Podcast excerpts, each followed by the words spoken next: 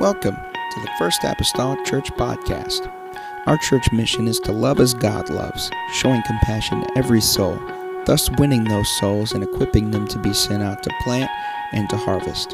Thank you for joining us today, and we hope that you are blessed by today's podcast.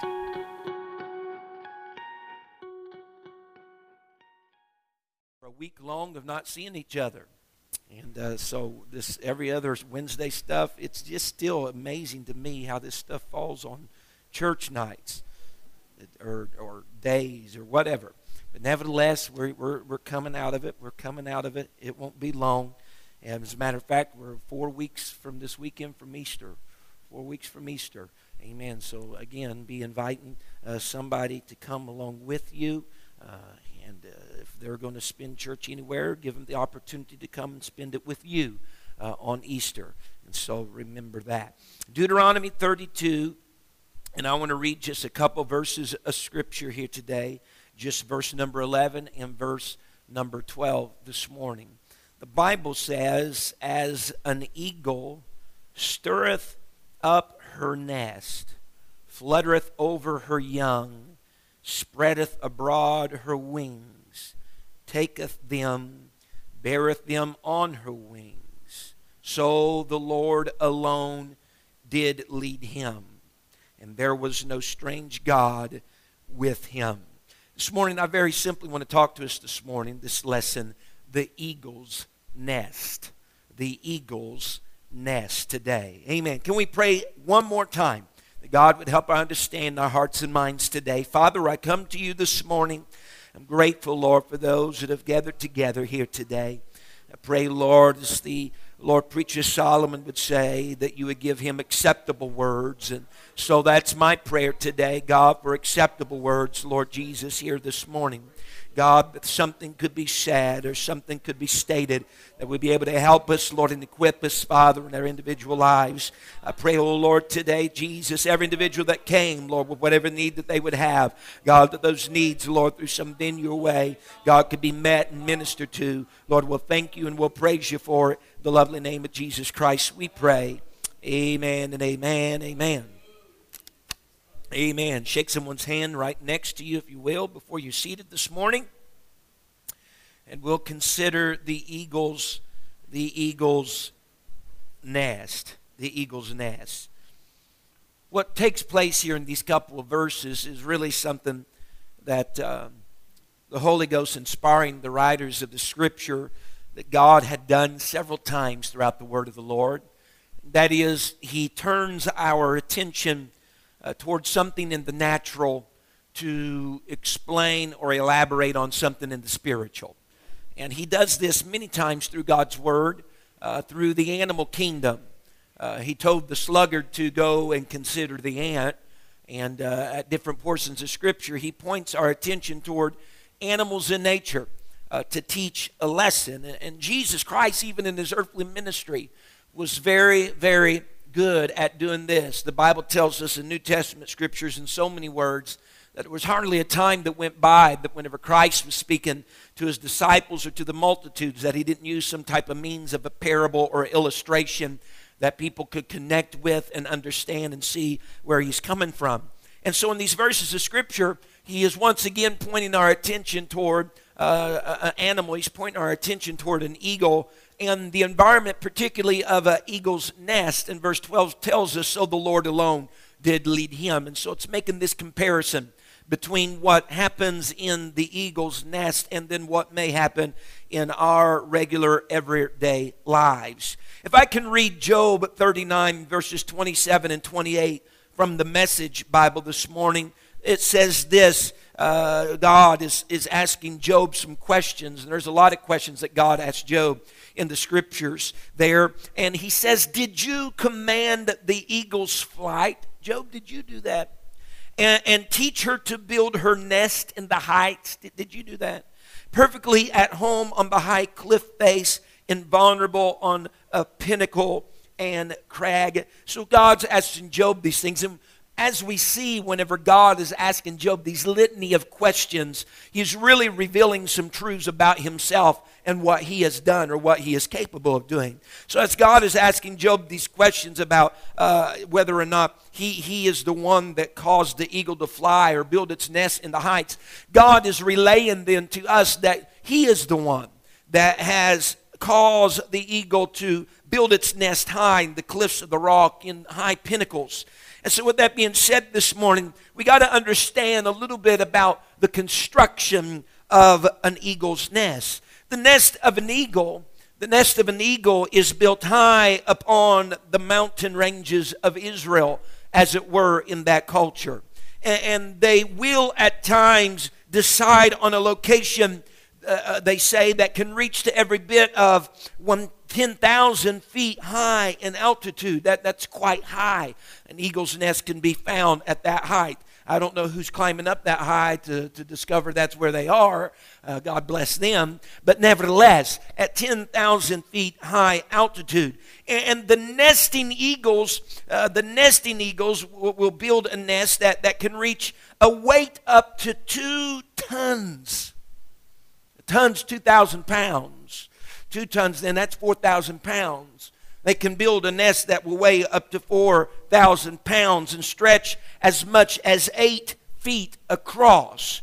We're not talking about a little robin's nest in your backyard, ladies and gentlemen. We're talking about a grandeur uh, nest here of an eagle, of this large, large bird. And so, with this, it's a very wearisome very wearisome task for the eagle of carrying, if you can think, the limbs that are needed to support an eight foot wide, and uh, uh by the time it's done, 4,000 pound eagle's nest. They are carrying limbs up to, science say, up to four inches in diameter are brought by an eagle up to its nest to construct its nest and nesting area. The nest can be as deep as two feet deep inside. Amen. I know it's just bewildering to consider and think. And at the core of the nest, it's supported by, of course, the largest limbs, and the, largest limbs are there. The outer edge, though, it's very fine limbs and of smaller uh, diameter. There's soft leaves that they have gathered to put around there, vines and such of that matter that they have woven almost as a person would weave some type of tapestry there in their nest. And so the eagles, they would do all this before they lay their eggs down inside of the nest. And, and the leaves then that they put inside there, they're very, uh, they're, they're, a lot of forethought goes into providing the home for their young little eaglets. They have all these soft leaves in there protecting them from the jagged edges of the rough sticks that could possibly puncture uh, the soft fur of their eaglets just being newborns. And in addition to all these soft bed of leaves that they have down inside of their nest, shortly before the eggs hatch, mother eagle will begin to put the soft downy fur of her own body. She will begin to pluck some of the fur off her own body to put down inside of the nest, providing them a very warm, sheltered place for whenever those young eaglets hatch from their eggs. And so then, as the eaglet is starting to hatch and break free from the egg, and they're in that struggle and attempting to free themselves uh, from the trappings, if you will, of the eggshell and make their way into their, their, this life, the, the mother is never assisting them. The mother is never helping them to emerge from their little eaglet eaglet egg there, although it would be very tempting if she has any type of uh, uh, uh any type of uh, relationship just to humanity, even for that matter. You know how we are when we see our kids struggle. Sometimes we want to take uh, the, the, the step forward to help or aid, but the, the, the, the, the eagle never does this, never assists them in the struggle because she understands, and we have spoken this before, she understands helping them in the struggle of emerging would, would just stump them in their growth, it would hinder them in their own survival. Amen. It would hinder them in their own walk as they would continue to go. And so these eaglets are born. They're in this nest at mom, and those who have prepared for them this huge monstrosity of a nest. But about six or seven months after they are born and have been there in the downy fur of their mother and the leaves that are all around there, that mother eagle will swoop in one day upon her nest and she'll begin to what even Scripture calls begin to stir.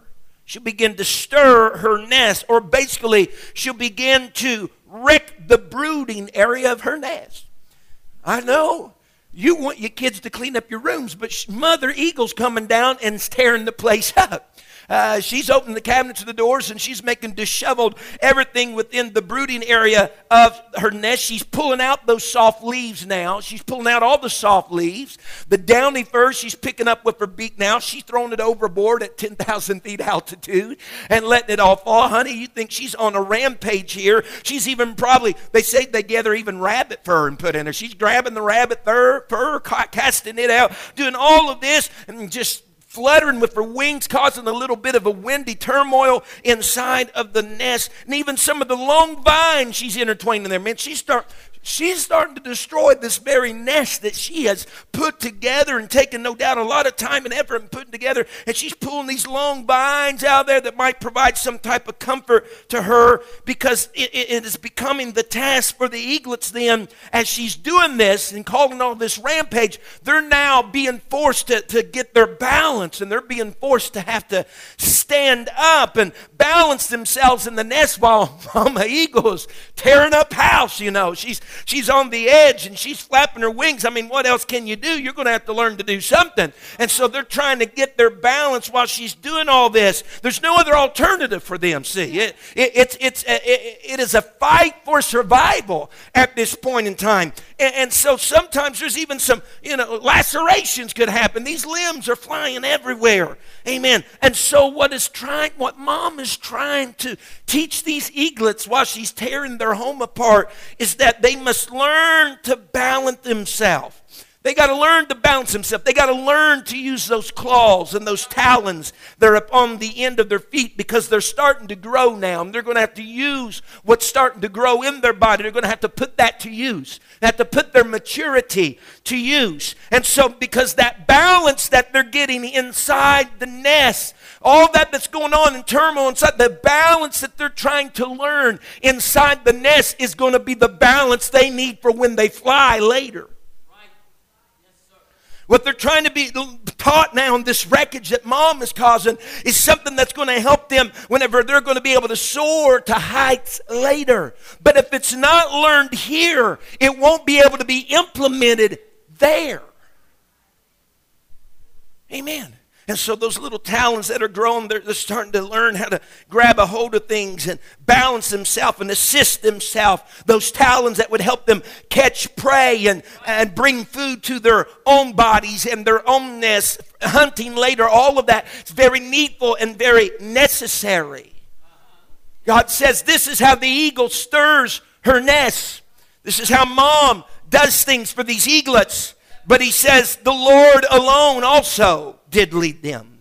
God says, just, just as a mother eagle comes down and, and stirs her nest, he says, I likewise stir my nest. I provide a large, deep, very comfortable spot for you to be born again and it's very protected and it's very it's very calm and it's very conducive for you to be born. But there comes a time after a period of time that I got to start taking away the leaves and start subjecting you to some things that is just called Christian life and and the things that are starting to mature and grow in your life. I got to somehow force you to start utilizing them and and taking them. I got to somehow create balance in your life. But it won't happen happen if I leave all the downy and the fur and, and the twigs and the leaves, everything there? Sometimes I got to stir up my nest. Folks, some, some what, what we go through in life is nothing more but Christ just stirring up our nest. He's not, listen, I guarantee you that Mother Eagle is meaning no harm to her children. She's not wanting to harm them, but she is wanting to teach them. She is wanting them to learn and understand that what you learn right here is going to help you when you start flying. It's going to help you when you start soaring. So some of these things in life, it's just God stirring up his nest. It's nothing ill against you. It's not he's got some vendetta out against you. No, he's just trying to teach us and learn us because he doesn't want us to always be in the nest. He wants us to be able to fly to some heights our eye has never seen. Someone say amen. Says, I'm gonna I'm gonna stir up the nest, and he disturbs it, doesn't he? At time he disturbs the nest. Amen. And it makes us want to reach out to him. Amen. He stirs up the nest sometimes. I believe if you look through the pages of Scripture, almost anyone throughout God's Word, apostle, prophet, put whatever title you wish to their name, individual, that they have had somewhere in their life the time that God has stirred up their nest. Amen. Everyone that has ever accomplished anything, I would say, in Scripture, amen, their nest has been messed with. Their nest has been stirred up. Can someone say amen? And what it does, it causes us, causes us to migrate sometimes from where we are to somewhere different. The stirring of the nest. It's used for different purposes. Used for different times. Sometimes the stirring of the nest will provoke us to leave the familiar and go to the unfamiliar. But the stirring of the nest causes that discomfort for us to go. Amen. Uh, to leave, as it were, sometimes in the Old Testament, to leave the profane and go to the sacred. Uh, for instance, as it would be with Abraham, leave your country, your pagan, heathenistic land, go on the journey. God was stirring up his nest, wanted him to go toward the sacred, that which was holy, leaving the things that are shallow, if you will, and go into some greater depths or higher heights, even if you would wish to call it that. Amen. Uh, nobody, none of us, can make any progress forward without breaking some relationships with where we are. It's all a part of the process. It's all a part of the stirring of the nest. But the thing is, we misinterpret sometimes the stirring. God, in His purpose of the stirring of the nest, we need to really recognize that God is trying to stimulate our growth by stirring, messing up where we currently are. He's trying to stimulate our growth. God, God built a nest. God built a nest in Genesis 47 for the 70 souls of Israel that would go down into a land, the Bible says. Their herds increased. They went into Egypt, but there was a nest he had created called Goshen that was within Egypt. It's within the nest of Goshen within Egypt that God caused their herds to increase. They had very prosperous times while they were there. They had favor with the monarch, they had favor with the Pharaoh of that time. But whenever Joseph died, the Bible says, uh, and his services uh, were said and done because of his death, and people had forgotten him and what he had done very cleverly by inspiration of God in stocking up in the seven years of plenty so that there would be something in the seven years of, of famine. All of that had been forgotten, and the favor that he had and those people had that was in Goshen seemingly to be forgotten. Now they are hemmed in. Now God starts to stir the nest. Goshen was a safe place for them. They went in 70 souls. You've heard me say this before, but they went in as 70 souls and they exited that place as a nation. There was a nation born in Goshen. There were some eaglets that came out of their eggs, the downy, the fur, the leaves. All of that was a very safe place. But God, once Joseph died, the stirring of the nest began to happen. They're subjected to hard labor. They're subjected to some uncomfortable circumstances. There, there were some things that they didn't want to be contending with at that point in time. God, what are you doing? I want you to get unhappy with the nest so that whenever I open up opportunity for you to go, you'll go. Do you think that Israel would have been would have been as eager to go had they not been subjected to the hard taskmasters been subjected to the hard labor after they had been to Goshen? Do you think they would really want to go if their if their herd just keep kept increasing and everything was fine and well, just as it was whenever Joseph was alive? Do you think if Moses showed up in that type of scenario and said, "Hey, let's get out of here," someone said, "Forget that, we got it made. we got the downy fur here and all the leaves." No, no, no. God had to make it uncomfortable there Because he says, although you think this is wonderful, although Goshen has served its purpose and that's wonderful, I got a land, a land of promise that flows with milk and honey. This is going to pale in comparison to what I have for you. But in order to get you from here to there, I'm going to have to stir the nest. And so it's just one of God's several tools that He used. How do you, God, create a stirring in your nest? Sometimes He places us under torment. Sometimes He allows us to feel the heaviness of a burden that we may currently be carrying. Sometimes He allows us to become emotionally broken. Amen. With all the feelings we have of whatever may be going on in life. Amen. Sometimes He causes us to see a place beyond where we are with a little longing in our heart. But all the while, those are just tools and means by which God is stirring his nest. Can someone say amen? amen? It's this type of stirring that happened. The Bible speaks to us in the tents of Kedar. Sent a stirring, if you will. So much so that it changed the course of a woman's life, entire destiny. Amen. Whenever the nest was stirred, whenever the nest was stirred, there was something that happened. Carnality began to be displaced there was a spiritual hunger that was birthed whenever the nest was stirred.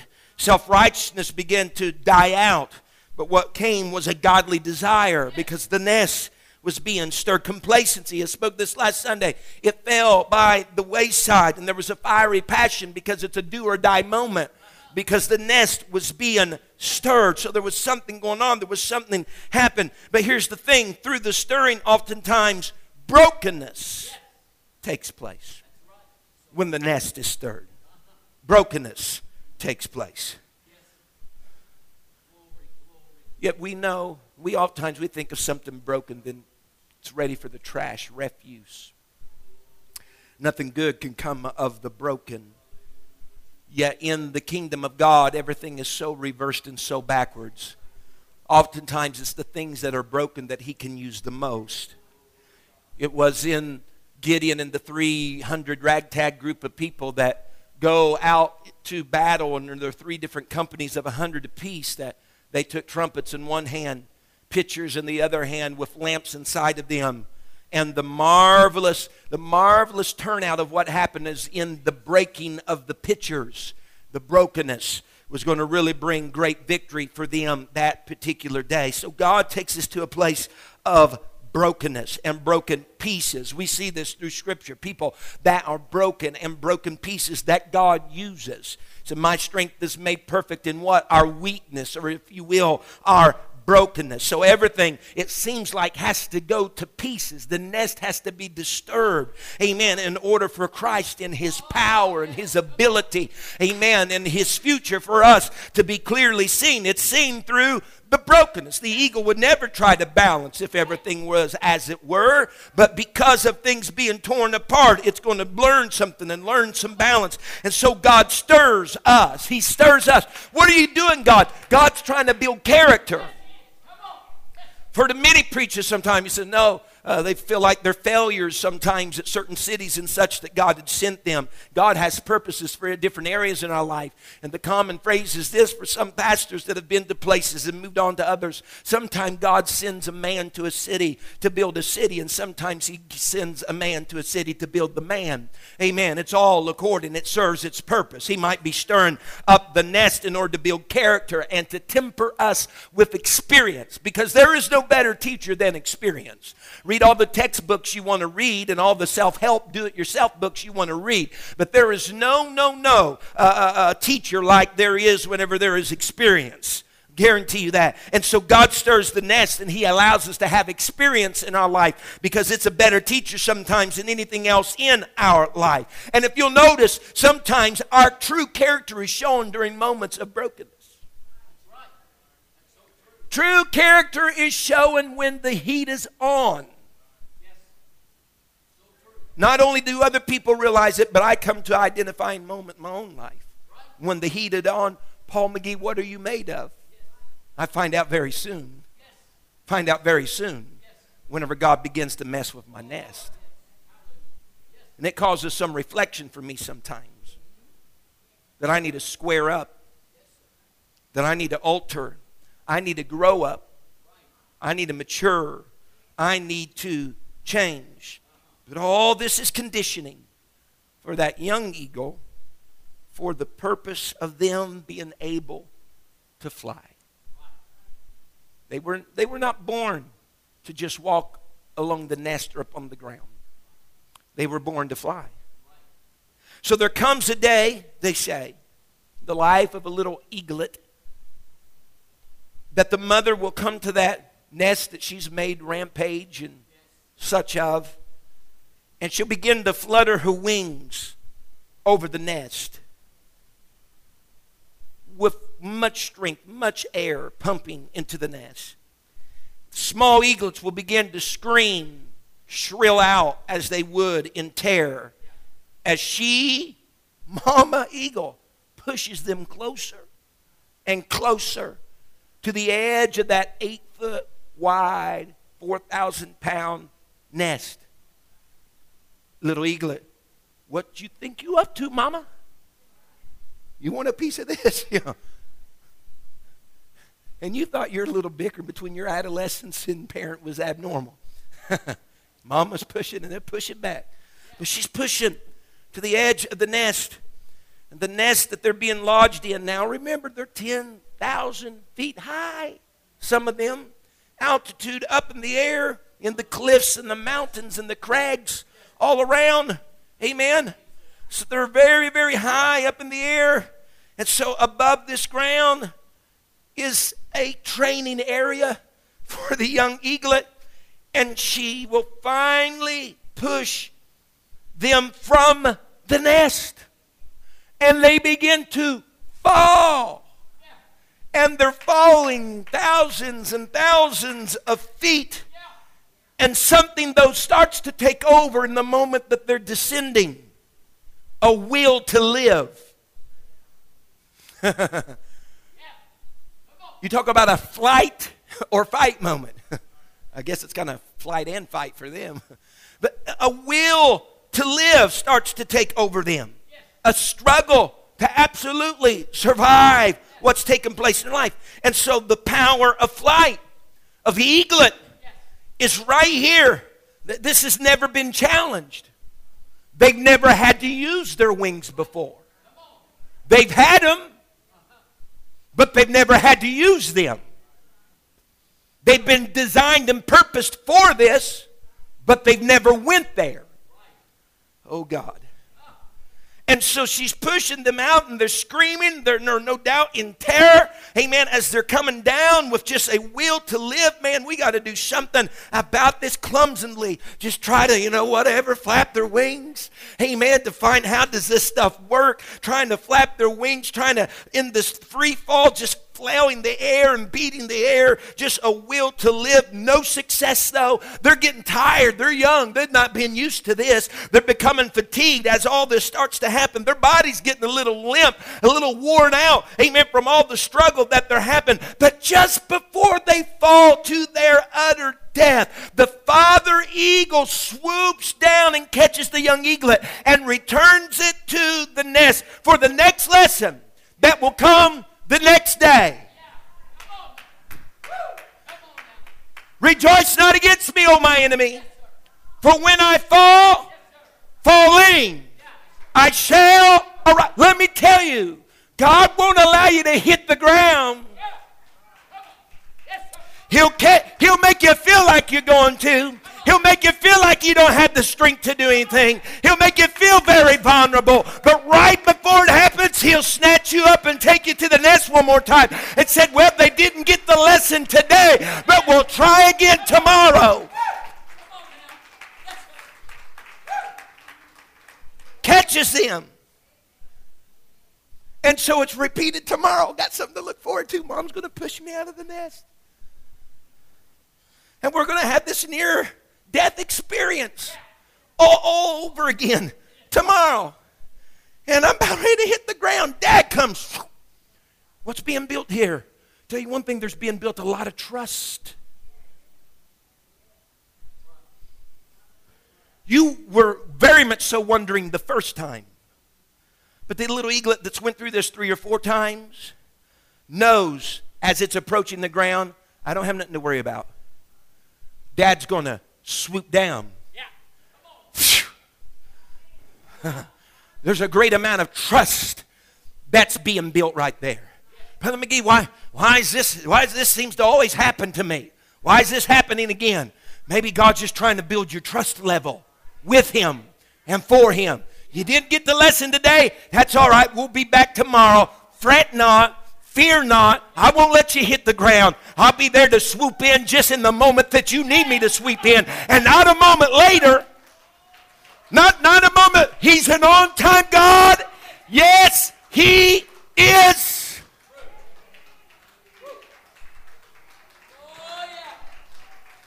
Hallelujah. Hallelujah. I love you, Jesus.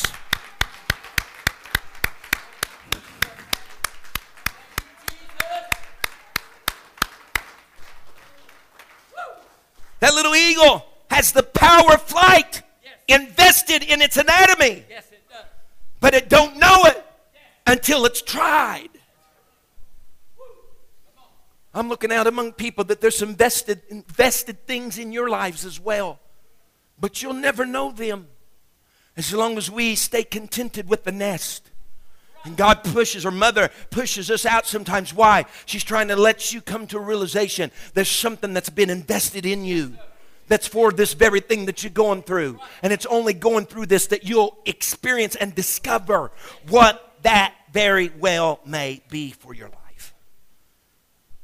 This message of life, this comes without warning. They say it. Scientists say this. It's not like they tell the birds a few days ahead of time, hey, this is what we're going to do. We're going to drop you from 10,000 feet. it, it, it, it's, it's, it's a lesson that comes without warning. I think we can identify with that. It's not like, Bishop, they tell you you're going to have a stress test on Thursday in the real world. God shows up and says, Today's a stress test.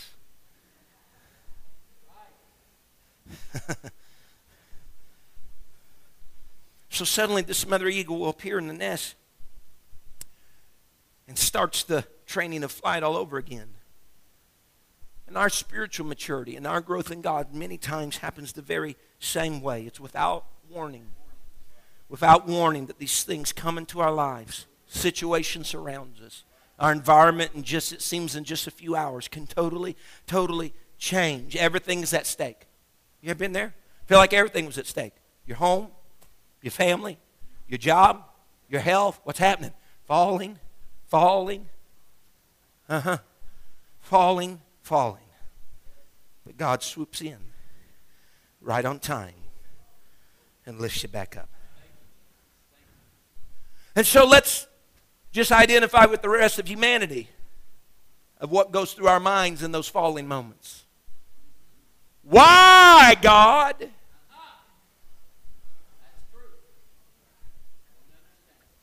Because you can't learn to fly from a church pew. Huh? Because you can't learn to fly from the nest. You can't learn to fly being dependent on all those things.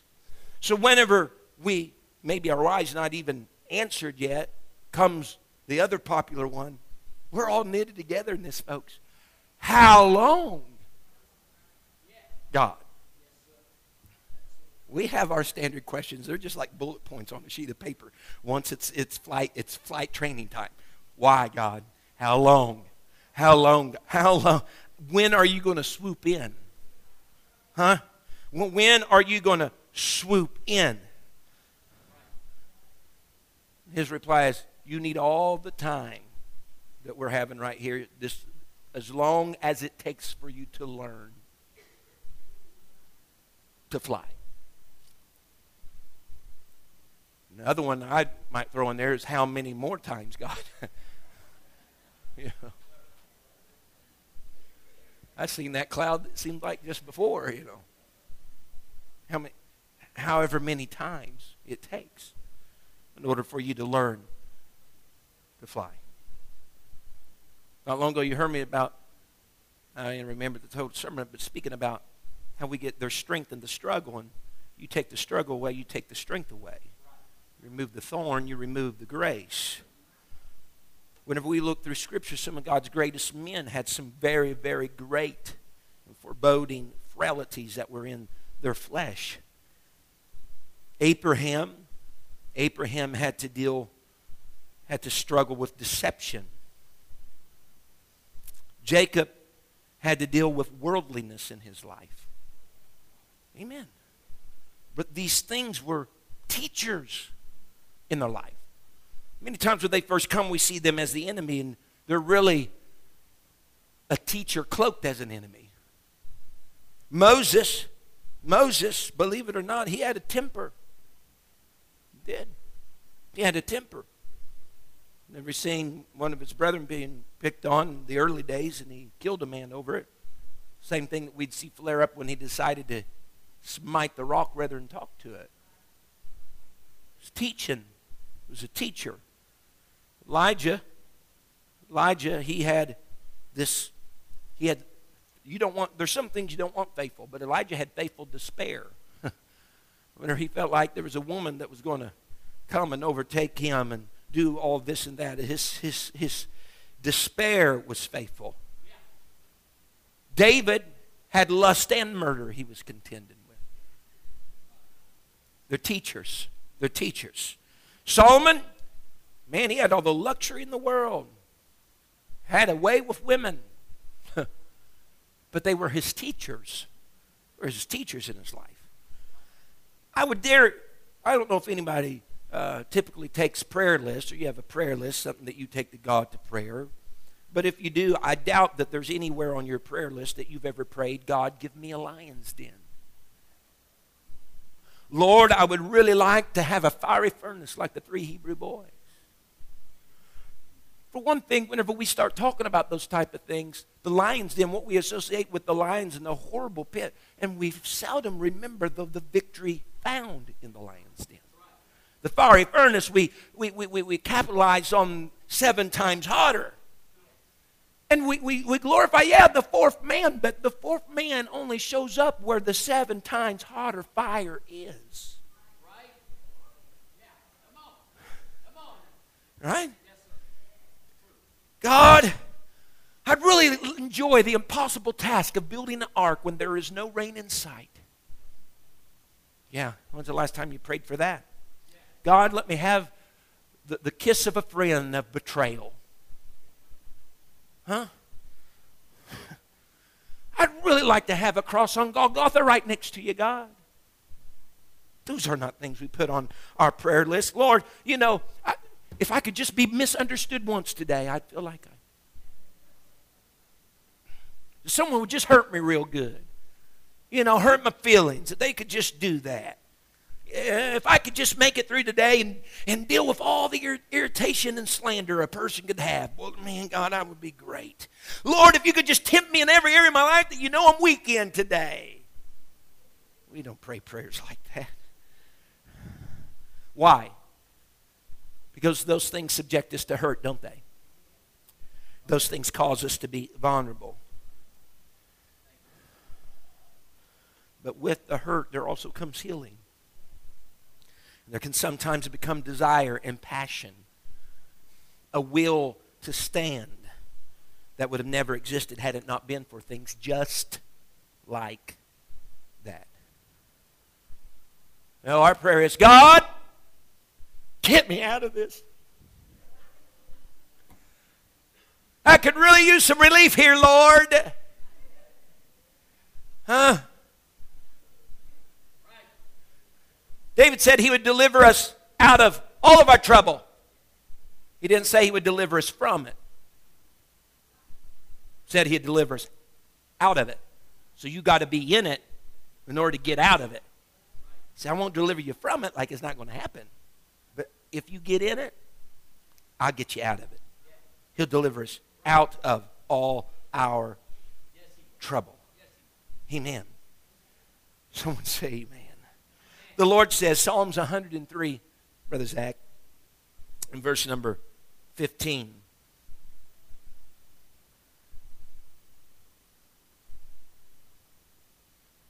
Let's try verse number 1. I might have left a hyphen out of that 15. It should be 1 through 5. Yeah, that looks, that looks more like it. Bless the Lord, O my soul, and all that is within me. Bless his holy name.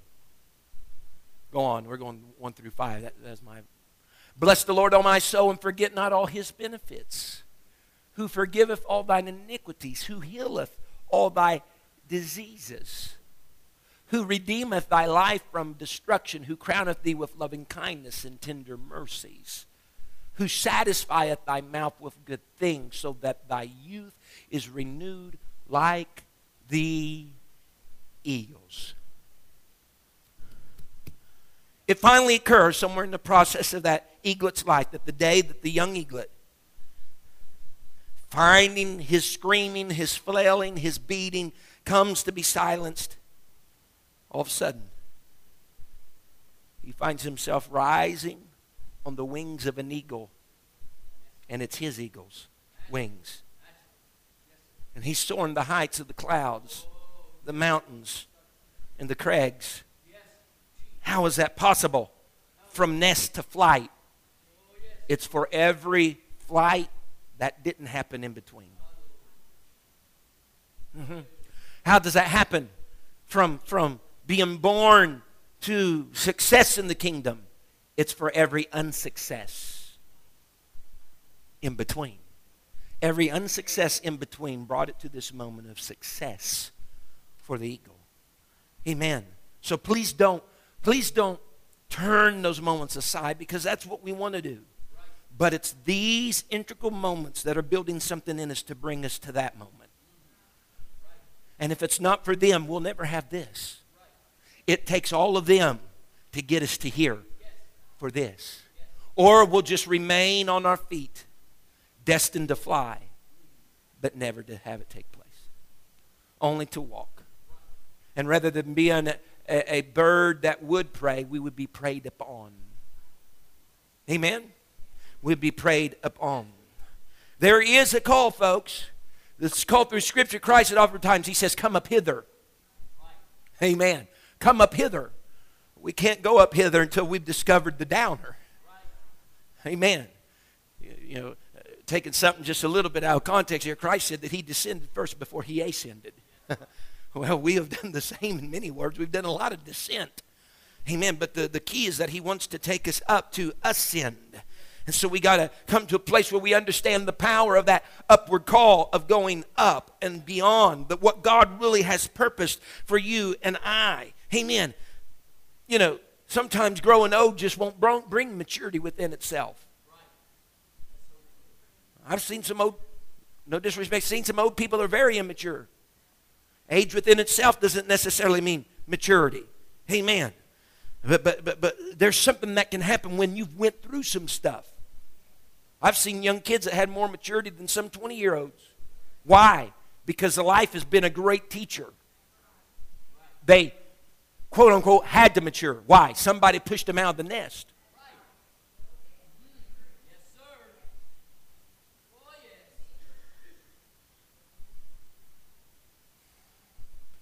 Some will never, never respond to the upward call of God.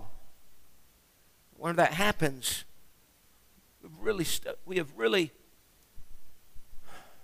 kept ourselves from something that's truly glorious but we don't like the process to get there. We want the turnkey stuff, born with a silver spoon in our mouth, so to speak, even in the kingdom. Even in the kingdom. We want born with a silver spoon in our mouth. But it doesn't, it doesn't happen.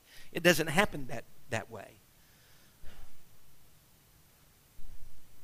Try and keep track of time here today. If you will, Brother Zach, Isaiah 40 and verse 31. This is a very popular verse of Scripture that's been spoken of many times. Isaiah 40, verse 31. The Bible says, But they that wait upon the Lord shall renew their strength. They shall mount up with wings as eagles. They shall run not be weary. They shall walk and not faint. Listen to me.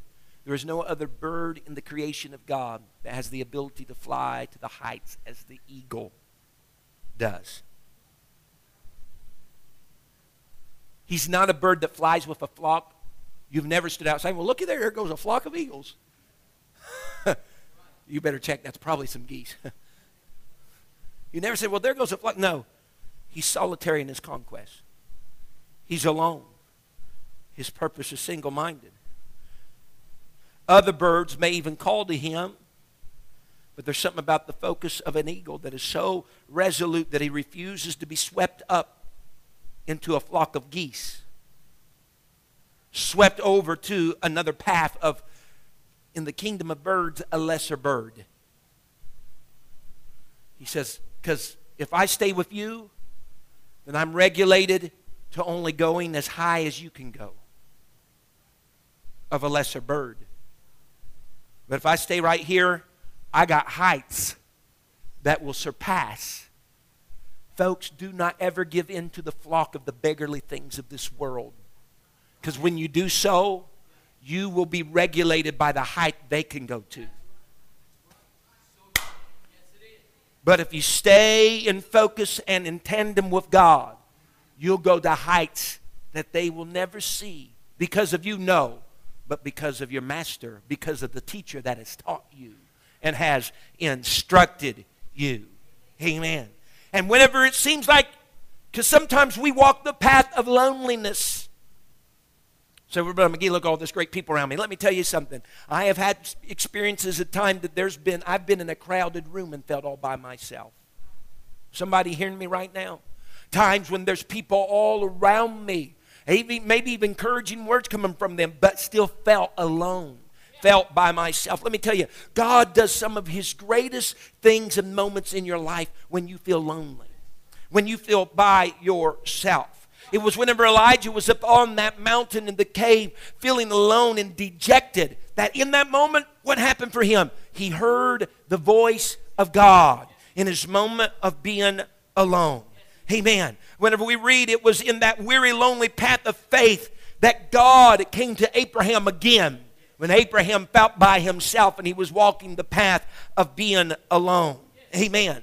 It's whenever Peter had failed God and he was seemingly walking all by himself that God come to find him and they found that relationship rebirthed.